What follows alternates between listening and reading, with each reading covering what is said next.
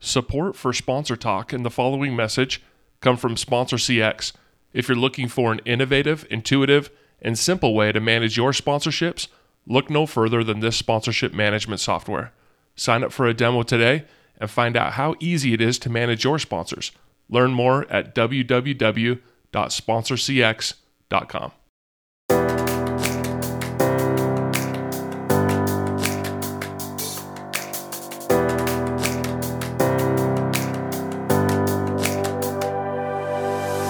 Hey there, and welcome to the Sponsor Talk podcast, where we interview some of the leading minds in the world of sponsorship marketing and discover the various ways and how brands interact with properties in sports, arts, film, music, you name it.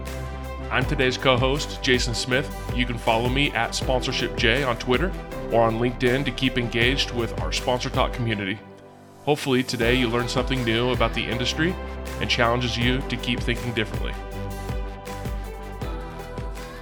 I'd like to welcome everyone to Sponsor Talk. Um, I've got Billy DeMong, Executive Director of the USA Nordic, um, on the podcast with me today. Billy, how you doing this morning?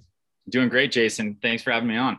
Yeah, thanks. Thanks for being here. I, am actually super stoked to talk to you today um, because you have a really unique background, um, being an Olympic athlete yourself, um, now working for for an Olympic organization having sold sponsorships before now kind of stepping into more of a leadership role and and and having a, a team that that helps you now too. And so I, I think it's going to be a really interesting conversation to to chat with you today. But before we get started um why don't you tell everyone about where you grew up and tell a little bit about about you?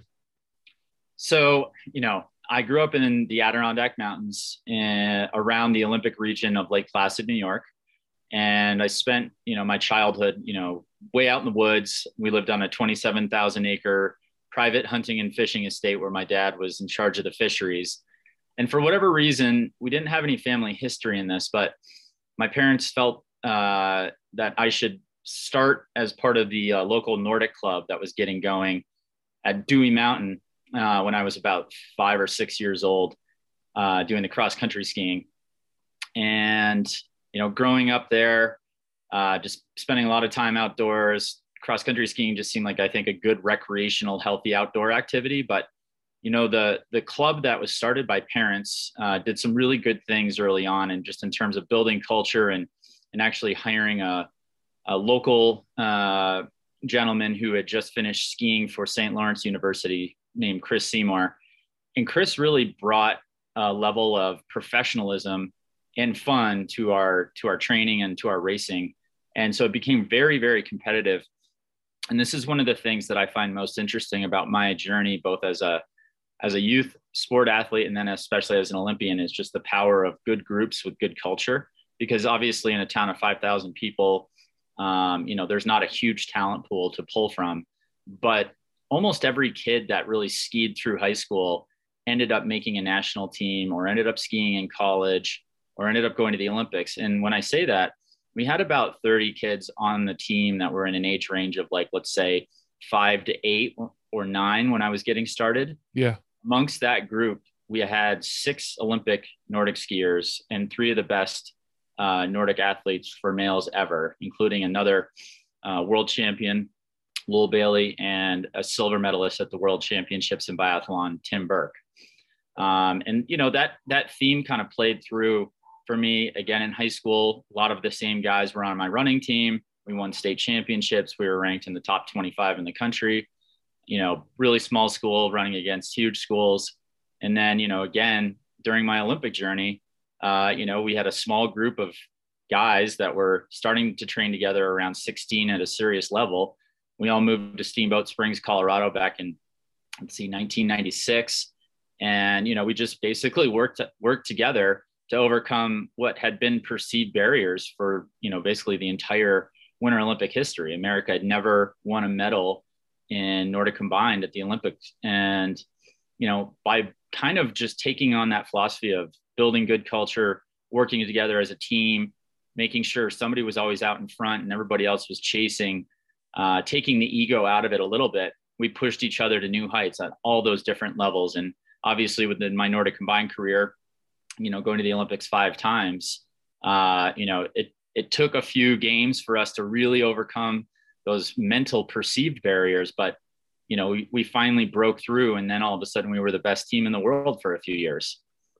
Yeah. And, and so you, you went to Steamboat Springs when you were 16. Is that what you, uh, 16 is when I started training there and I moved yeah. out there full time at 17. In fact, I, uh, you know, being a not super wealthy kid, uh, kind of struck out on my own a little bit. You know, I basically uh, ended up living in a chicken coop, an old chicken coop that had been renovated into a bunkhouse back in wow. the 40s. Um, and, you know, so while that sounds pretty tough to, I'm sure, a lot of our listeners, you know, it was actually a really beautiful environment for me because, you know, wake up at dawn, start a fire, go meet somebody to go, you know, hunting or fishing early in the morning, then go to training, you know, go back and split some wood, go back to training, you know, kind of a very peaceful existence, you know. So there was no, of, there was no high, high school. You weren't living with your parents didn't move out there with you or anything like what it was, you were on your own.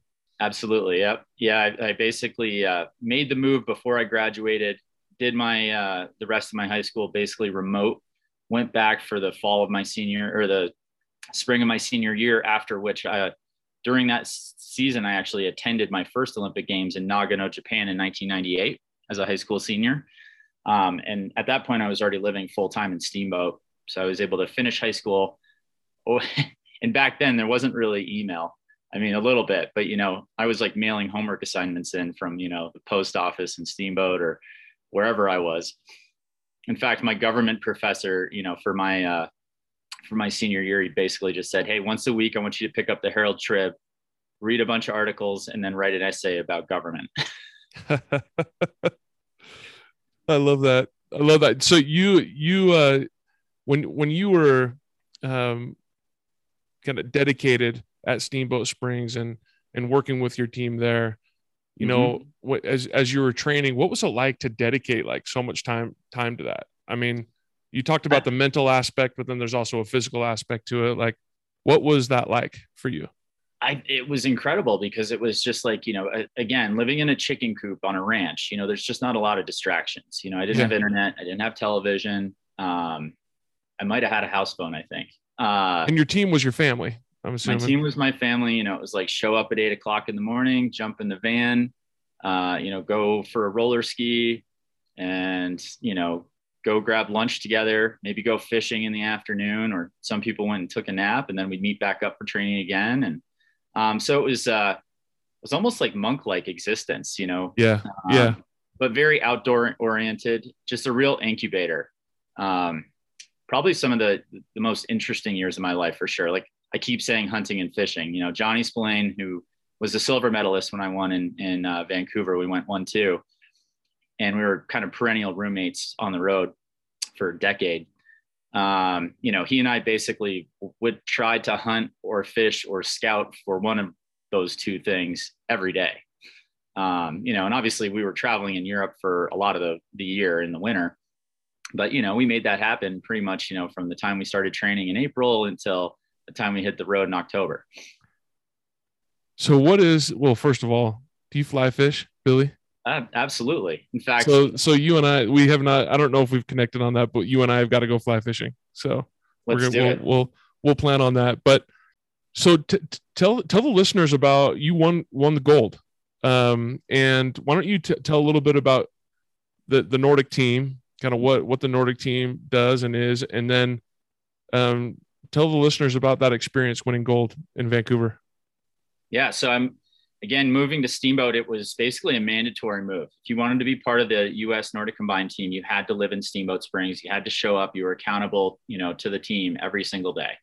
Um, you know, and to do that at a young age, like 17, 16, 17, 18, really by the full transition was uh, was a really interesting way to kind of like break into that sphere, you know, because it wasn't like, oh, I'm going to go home and then I'll show up for camp for a week and then I'll be home for a month by myself. You know, I don't know how it would have gone if I'd been accountable only to myself. I know how hard yeah. it was to train by myself sometimes at that age. Um, to achieve great success, there has to be that accountability. That's why we work in teams. It's really hard to to uh, to to grow things on your own, you need to surround yourself with with great people. Absolutely, yeah. And so you know, during that development phase, we did have a couple of uh, older athletes like Todd Lodwick, Tim Tetreault, Dave Jarrett, who had already been to the Olympics. Some of them are, had already actually broken onto the World Cup podium like once or twice, which was already historic. And it created this this atmosphere where if you only show up at team camp, you know, once a month for a week, you tend to beat the crap out of each other instead of focusing on the goal for the day.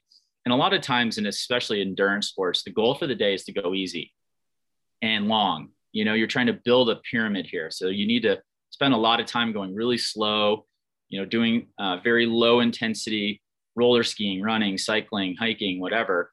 And, you know, if you're by yourself, it's easy to not want to go as long or to go too fast, you know, because yeah. it's not fun to just plod along, but yep.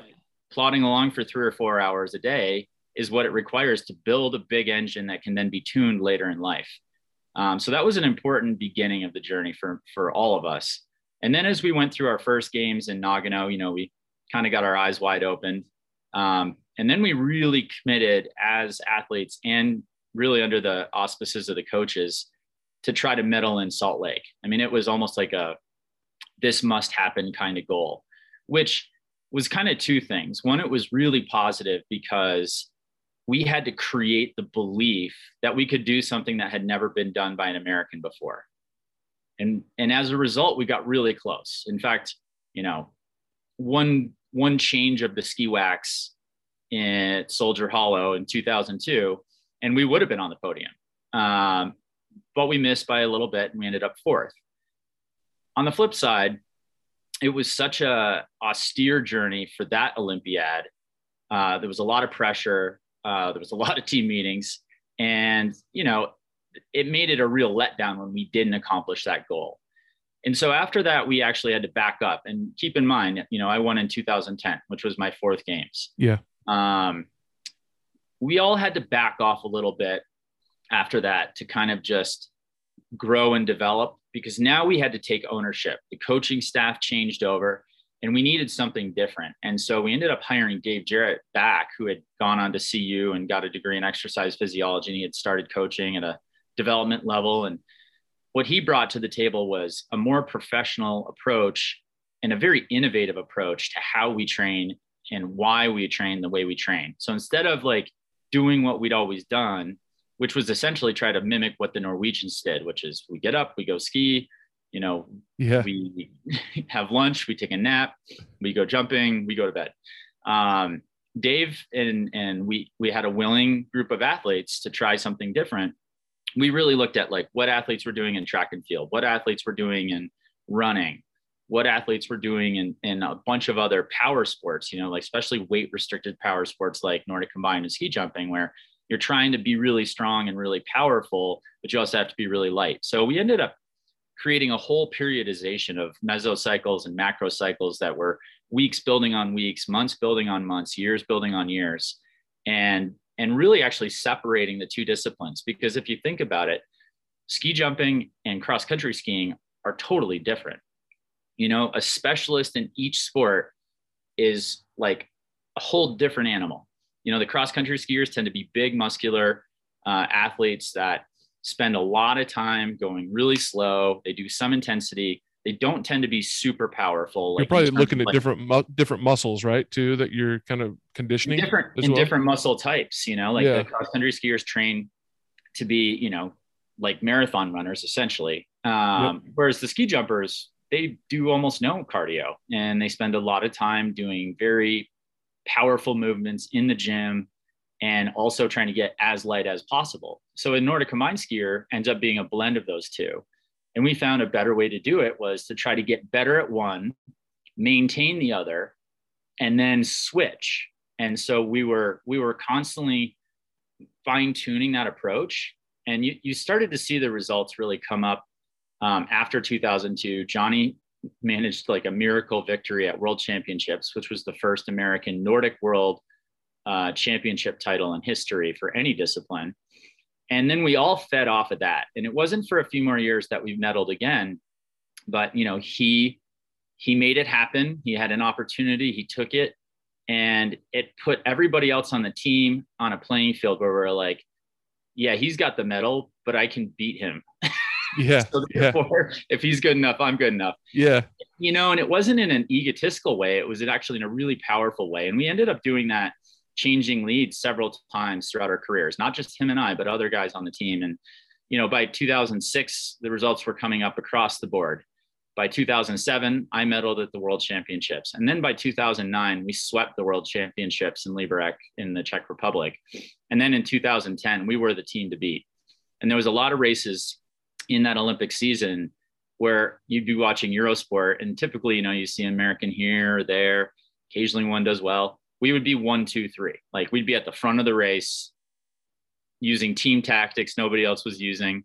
And we did all sorts of interesting, innovative stuff over that period where we we started using supplemental oxygen. We started doing a lot more training on a giant roller ski treadmill, not just for testing, but for actual training and adaptation.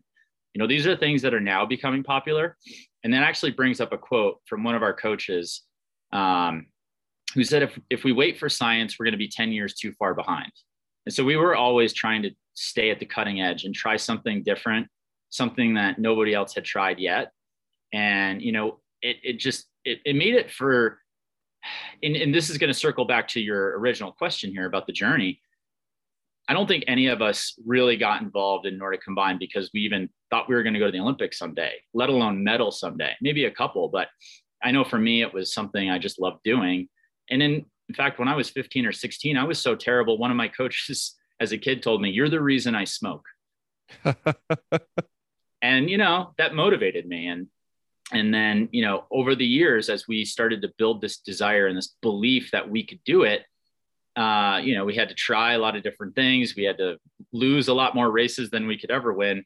Um, but on the flip side, when we finally executed in Vancouver, we ended up taking home a total of four medals, one gold and three silvers, uh, which was actually kind of the basis for America winning its first and today only Winter Olympic medal count. Um, it just, I just remember sitting, standing on the podium with Johnny after we went one two in the final race of the Olympics, and then going back to our room at the Olympic Village and just sitting on the bed. And between the two of us, we had six medals, you know, because he had, or sorry, five. You know, we each had a team medal, and then he had two individual medals, and I had one. And so we're just sitting there and we're just staring at each other, like, and they just burst out laughing. And to me, it's like, it's all about the journey, you know, like it's about doing it right doing it with good people and you know it just makes it it's not about the medal that medal's you know it's fun to share it with people but for me it's it's not it's not about the medal. It was what, it's all about how we got there. I love that. What what is what is it like standing on the podium as, uh, as a gold as a gold medalist hearing the national anthem and after all of that work that you just talked about it's almost like your life flashing before your eyes, you know, like, and especially through the Olympic lens. You know, I remember just standing there and thinking about the journey, thinking about, you know, my childhood heroes, whether it was Paul Wylie or Dan Jansen or, you know, Bonnie Blair, like all these Olympic greats um, that I had watched growing up. And, and honestly, I don't think it was until I was probably 16 that I even saw a pathway to get there. You know it was it was a dream and the biggest dream of dreams. It wasn't anything that i was like yeah. writing down on a piece of paper as a 15 year old like my goal in life is to go to the olympics. Like i i wasn't good enough to be honest at that point and then something changed and then i was able to commit and go. So something that that came to my mind that i'd like you to touch on here that that uh, i just thought of as you were talking about your journey is how do you apply everything that you just talked about from from innovation to teamwork to the mental to the physical to the reward at the end? Like how do you apply all that you learned from being a an olympic gold medalist to business today like in your business in so, your business life? That's a great transition. I mean i feel like you know just to give the listeners a little insight into what i do now. So after finishing a five olympic career um, my sport was unfortunately part of a group of sports that were cut from funding from the U.S. Olympic Committee via the U.S. Ski and Snowboard Association. Um, really, starting in around 2008, after the financial crisis, there was a huge focus on resource allocation, and so there were several disciplines that were no longer funded. And even though Nordic Combined continued to be funded through the 2014 Games in Sochi, um, after our group retired, uh, that funding dried up. And so, you know, for me, that was that was unacceptable. You know, I did not win an Olympic gold medal so that I could have a gold medal to stare at for the rest of my life. I did that more to build a legacy for kids to be able to dream that they could follow in our footsteps and show them a pathway to get there. Absolutely. And so when that pathway was basically going away, I pivoted really hard. And um, you know, there was an organization that had been started by a really bold group of our alumni uh, to support ski jumping, which was one of the first sports to get cut uh, following the 2008 9 season, I believe. And this organization, USA Ski Jumping, was, you know, it was kind of a, a brother organization, was really focused just on a national team at that point. And then they had started to wade into sport development to start to look at structural issues you know, as the sport had gone from one of the the most popular original Olympic disciplines in the United States with jumping hills all over the East and the Midwest and even out here in the Rockies in the far West. Um, they started looking into taking a catalog of venues, athletes, et cetera. And so coming out of the 2014 season, when the funding was cut for Nordic Combined, I joined the board of USA Ski Jumping. And over the next year, we we really reorganized. We added the Nordic Combined team brought the sports together. I mean, at the at the base, at every club in the United States, and there's about 30 of them from Anchorage to New Hampshire. Um, you know, ski jumpers and Nordic combined skiers share the ski jumping venue. You know, they basically grow up. Most athletes will take part in Nordic combined at an early age for skill development, and then specialize anywhere from 10 to 15 years old. Um, and so, as we built, the, started to build this organization, I was on the board um, I started to help drive some funding into the organization. We actually renamed it in 2015 to USA Nordic Sport, which is what the organization is known as today. And I really, I spent a lot of time uh, supporting the executive director and the board uh, on several key areas, utilizing the knowledge that I had from my career of the entire movement in this country, like what's working, what's not working, you know, you see a lot in the news today about how athletes are underfunded and under uh, appreciated and, and you know that there's a lack of resources when the, within the movement. So i started to really set out to try to create an organization that was different than a traditional nor- national governing body and in 2016 i got the opportunity to take over as the executive director and so right out of the gate I really went hard at trying to build revenue streams that, you know, really the goal was to build something that was both financially and athletically sustainable into the future, something that could outlive us all.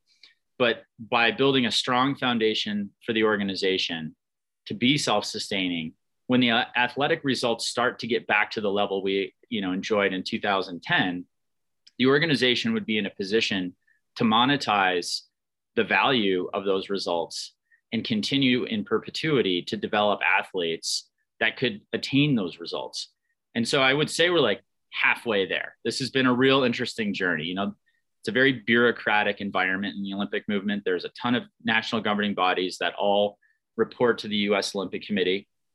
Because US Ski and Snowboard is the national governing body for all ski and snowboard disciplines, even though they're not able to fund several of them, we still sort of report through them on certain things, especially surrounding games planning, and also to our international federation, uh, International Ski Federation. So, you know, it's a very complex environment. But what we did is we we changed the focus a little bit from purely elite sport. We spent a lot more energy and resources on developing the pipeline, you know, working with the clubs, coaches education, things that big NGBs do pretty well, like soccer, et cetera. But, you know, using our scarce resources, we said we got to grow the base. We got to grow our sport. We got to improve the quality at every level. We have to reduce barriers in the pipeline, reduce attrition, et cetera. So those have been really big focuses. And four years ago, we started a junior national team program, which is really a development tool.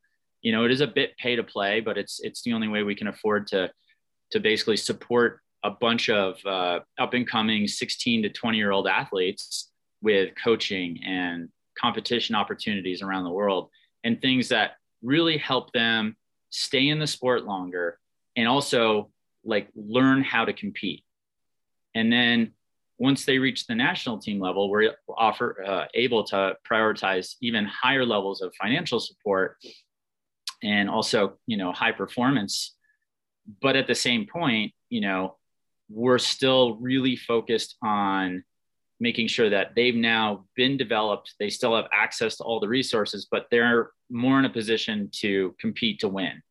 And we're like halfway through that journey right now. And as I look forward, and I, I think one of the important distinctions, you, you mentioned business, like I had the opportunity when I was an athlete to try different things to support myself financially during my career. So starting in the late 90s, I started investing in equities. And then in the early 2000s, I started, I had a year off after 2002, yeah. where I went back to school and I, and I apprenticed under a general contractor building some fairly large spec homes in Steamboat. And then when I moved back to Park City to train with the team in 2003, you know, I started to invest in real estate and, you know, use the knowledge I had from building. And then I started a couple businesses like building concrete countertops, et cetera. So I, I kind of, this is a, a little bit, you know, just learned over time. But then coming out of my career, to your point, I think a lot of the attributes that we put into our Olympic journey that made us successful. So the innovation, the efficiency, you know, the the ability to pivot, to take all those different attributes that all took each took time. It's just like the, you know, the approach to training, you know, the more you practice and practice and practice you're you're really your goal is to play right? Yeah. But sometimes you have to break it down into you know individual movements in sport. And then you can put it all together and you know in the business world it's definitely been uh, a really enjoyable journey. Um, it's been challenging for sure and especially building something that you know theoretically shouldn't exist on paper but now not only exists but is thriving and is being looked at by other disciplines, other sports, and saying, okay, well, now that these guys have built the threshold of focus with the support of their alumni um, and, and actually taken a, a, bit of more of a business approach because we do not get any funding from any of the uh, higher level organizations in the movement currently. So this has been uh, a much more bootstrap and, and uh, self-reliant endeavor than a lot of what currently exists in other sports. And which which is why you rely on different sources of funding, sponsorships being one of them, um, mm-hmm. To to be able to do that. And you've eloquently like outlined the the success of this USA Nordic Sport organization, right? And and and the need. And I kind of want to transition into into sponsorship.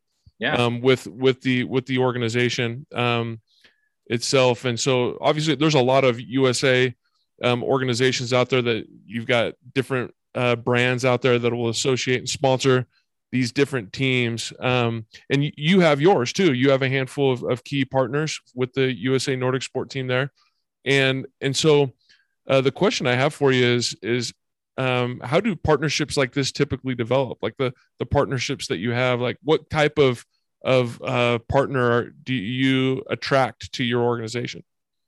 That's a great question. And, you know, I think one of the things I want to speak to a little bit is the challenge of partnerships in small organizations. You know, I was the basically the, the well, I was the chief bottle washer, the CFO, the social yeah. media guy, and the sales guy uh, for our organization for the first year. That's what happens when you start it from scratch, though, right? You know, it's Absolutely. like you got to do it all. You got to wear every hat. Yep. Um, yep. Code in HTML, you know, build your MailChimp database, etc. Yep. Um, you know, so what I found out of the gate is that a you need to be organized about your assets. You need to be really seeking win-wins for you and your partners, obviously. Um, but obviously, network is really important, and and being able to utilize this, the connections that you have to find partners that can benefit from the assets that your organization can deploy whether it's you know through the athletes through content through you know and it's it's a it's an ever changing game i had a lot of success early on. Um, i was tenacious and i knew a lot of people. And i think i built sometimes that's all you need billy. Tenacity. Some tenacity. And I and you know I built some really good partnerships and and a lot of them lasted a long time. But what I saw is that as our organization, you know, increased in size, and just to give everybody a little, you know, inside view on that, you know, when I started on the board the year prior, our fiscal was uh, our, our our gross was around four hundred fifty thousand dollars. Today we have a budget of two point nine million. So that's in about Amazing. a year time frame. As we grew, and I had a harder time wearing all the different hats, mostly because when you bring on more and more people, you spend more and more time managing those people and trying to take what you built and how you did it and give it to them. And sometimes that's smooth and sometimes that's not. And so I've learned a lot of lessons along the way about training part-time amateur or full-time amateurs to do something versus hiring full-time or part-time experts. Um, and one of the things that I've really changed over the last year and a half, two years, is I I met with a childhood friend who was a cross country skier from Saranac Lake as well, but realized early on that he uh, wasn't going to keep up with most of us, so he decided to move into pro sports. His name's Neil Fortier, and he has an agency called The Diff. Uh, Neil and I reconnected over LinkedIn several years ago, and he was the chief uh, commercial or uh, partnership person at the Cleveland Cavaliers. And so as he was looking to transition to the agency world, you know, we started working together. And what he's really brought to a smaller smaller organization is a return of that focus, not only on in an increased professionalism, mind you, like as proud of as I am of some of the things, partnerships that I built, you know, he's really made a slow down return to let's break down our assets. Let's make sure that we're creating win-win scenarios for all of our partnerships. And then let's make sure that we execute fully uh, and report back uh, effectively to all these partners. Because that's how we're going to build long-term partnerships where both parties start to, to really benefit. Because you know when you do one two year deals a lot of times you're waiting for results to happen or the results happen and the partnership's over and you know the values immediately goes away. So neil's really done a good job over the last uh, almost two years of bringing new partners in and creating like some anchor opportunities. So we've got some great partners right now. Yeah what are some of those opportunities? So we've got a we've got a great partnership uh, we're in year two with backcountry backcountry.com yeah. And as they move into kind of the built by backcountry BGNA line, you know, in, in apparel, they not only became our official apparel partner, but Neil brought some of his um, his playbooks uh, from the Cavaliers. And what he did is he also created an opportunity for them to be our official retail. So not only do we are we outfitting the team, but we're also now able to kind of offload our retail responsibilities onto them, and then and then you know in return for for for gear and royalties, et cetera. But then we're also able to branch that out and bring other partners maybe into backcountry or other backcountry partners into our you know online store on their website. Um, and they're activating at events. And this is this is somewhat new territory for them over the last year and a half. Um, and it's been a great opportunity for us to build our footprint in in that retail space and it's something that i think you know is really going to be one of those long term partnerships where not only is there a great behind the scenes story on this, but like, you know, we're a great test ground because of the professionalism that Neil and now we have a great um, partnership marketing director, Casey Mills, who's you know really working behind the scenes to help me make sure that we absolutely crushed out of the park with backcountry. Similar deal that um, actually just kicked off this spring is with NYU Langone. And, and that's really a sports medicine deal, but it's really comprehensive of, you know, research, and educating our athletes, working with a world class team of doctors and across a variety of uh, disciplines, but it's also our performance testing outlet on the East Coast.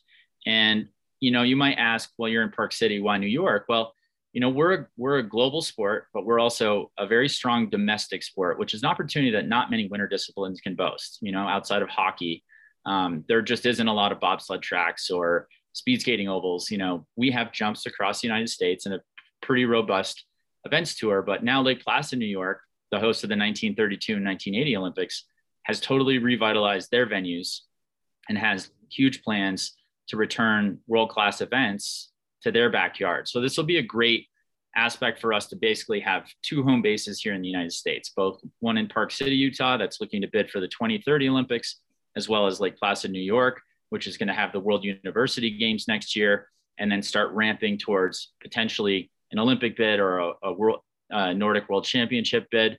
So having a partner, you know, in in New York has been another really solid deal, not only for our athletes, but it's a win-win for everybody because, yeah. You know, it gives us a footprint in New York City. It gives us, uh, you know, great opportunities to bring on other partners that can benefit from those those partnerships. You know, like Therabody. We just uh, we just brought Therabody on board. They've been a tremendous partner. Um, you know, outfitting all the athletes with their uh, their their amazing recovery uh, equipment and right out of the gate you know we're just i think we're we're both we're all of our partners right now are so engaged and for a smaller organization because we are we do have this focus on partnerships and on fulfilling those partnerships effectively to create value for both both sides um, you know i see these as becoming just bigger and stronger as we go down the road. And you know honestly too i think one of the things that Neil's really focused on is creating longer term partnerships so that we have the time to extract the value for for all parties. Well, they make sense going long term because that's where you're like as you said, you extract the value. You're able to really active activate the way that you want that you want to. Um, because the one and duns they, that that's not that's not an effective way effective way to do it. And in fact, I I always say you know there needs to be you know media, community involvement, hospitality, you know some sort of a of a brand and the hospitality is there for some business development for these corporations right? Yeah. um, but then branding and some of that actionable marketing and and you've touched on a lot of those. And and it sounds like you know neil and the team there have, have been able to kind of put together some really effective um, par- partnerships partnerships there. Um, but as we kind of wrap up here i have a couple of couple more questions that i wanted to uh, to chat with you here on. So what what challenges do you face as an organization when it comes to sponsorships. And then maybe on the on the reverse side maybe some successful relationships that you've had there. You touched on already some some successful ones but maybe yeah, what I mean, are the I'll, challenges I'll what are what are the challenges of making them successful i guess right? I think one of the main challenges is that you know in partnerships you know there's a lot of sophistication and it's and it's constantly increasing and constantly changing. And there's obviously a lot of players both from the pro sports side to the olympic space. Um, and you know so you really have to stay really on top of this stuff. And as as the executive director of a, of a growing organization with a huge athletic arm you know it was really critical for me to bring in the talent from the diff as well as you know in-house um, expertise and partnership marketing um, to make sure that you know as our deals continue to become more sophisticated as our partnerships continue to grow and the number of those partnerships continue to grow we're able to execute against all the different areas that are important to bring the value for those partnerships, not only to be happy during the contract, but then to be excited to renew and to try something, you know, bigger and, and more bold. And I think, I think that's one of the challenges a lot of these sports organizations face. I think on the flip side, you know, from a commercial perspective, it's there's a lot of Team USA organizations, right, across a lot of different sports um, in specifically because we have a very interesting relationship with our national governing body. You know, we are separate and a commercially independent 501c3, USA Nordic Sport.org. Go look it up. Um, you know, we're constantly trying to keep those guys in the loop and say, you know, we know we can sell whatever we want and you can sell whatever you want. But on the flip side, let's just try to make sure that we're not stepping on each other's toes. Um, and and honestly, I think there's there's probably more opportunities for even increased synergy. But again, this is an evolving relationship. Um, but those are those are a lot of our current challenges here. What makes you get up in the morning and do what you do? I mean, I think I'll really bring it back to the the gold medal story. Like it's all about the journey. And when I think about where this organization could be in 10 years, um, I think it could be a model, a new model for for an Olympic sports organization in in this country.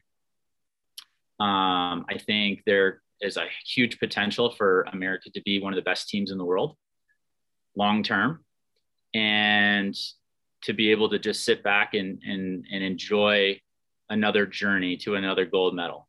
Although this one, I will admit, is a little bit harder. Uh, that's good though. It's a challenge, right? It keeps you going. Absolutely. That's what gets you up in the morning, right? That challenge. Um, also, if you were listening to this podcast 20 years ago, what do you wish you knew then that you know now? You know, 20 years ago, I was I was just so focused on hunting, fishing, and training hard. I wish I could have predicted uh, how dynamic this environment would become. You know, over the over really the last 20 years, the game has changed a lot. And one of the things that I focus on uh, now is trying to be part of a movement for change in the Olympic movement to make the barriers to youth sport less, to um, you know increase the resources for the elite athletes, to increase the resources for you know organizations like us uh, to be able to deploy really quality elite programs and also steward amazing development opportunities without losing kids for financial barriers, etc. Um, and I think that's something that if I'd been aware of it earlier in my career, I could have been maybe a bit more of a spokesperson for it, uh, you know, while I was an active athlete. Billy DeMong, Olympic gold medalist, executive director of USA Nordic Sport. Thanks, Billy, for coming on the podcast today. Hey, Jason, thanks so much for having me. Thanks for listening to today's episode. Make sure to follow us at Sponsor Talk on Twitter and at the sponsorship space on LinkedIn and join our community if you're interested in learning more. Thanks and have a great day.